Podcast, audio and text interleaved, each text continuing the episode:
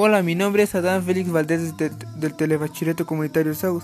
Hoy les hablaré sobre Ayan submarino de la Primera Guerra Mundial en costas mexicanas. Hoy les hablaré un poco sobre este gran, este gran descubrimiento.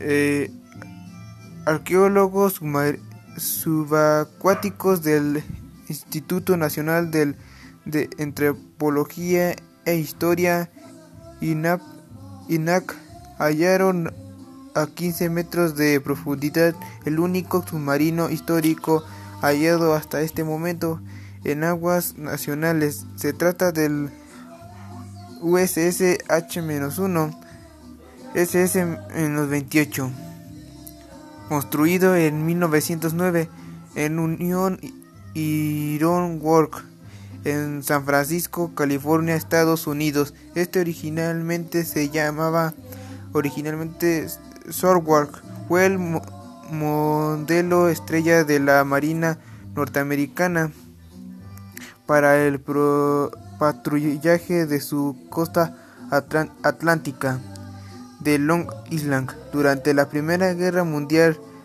lo interesante es que el 6 de, enero de, de 1920, junto con el H-2 y emprendió su regreso a, a California en la costa este, cruzando por el, el canal de Panamá. Al, al anochecer del 12 de marzo, los dos marinos navegaban en aguas subcalifornianas, pero en medio de una tormenta sin posibilidad de, de maniobra.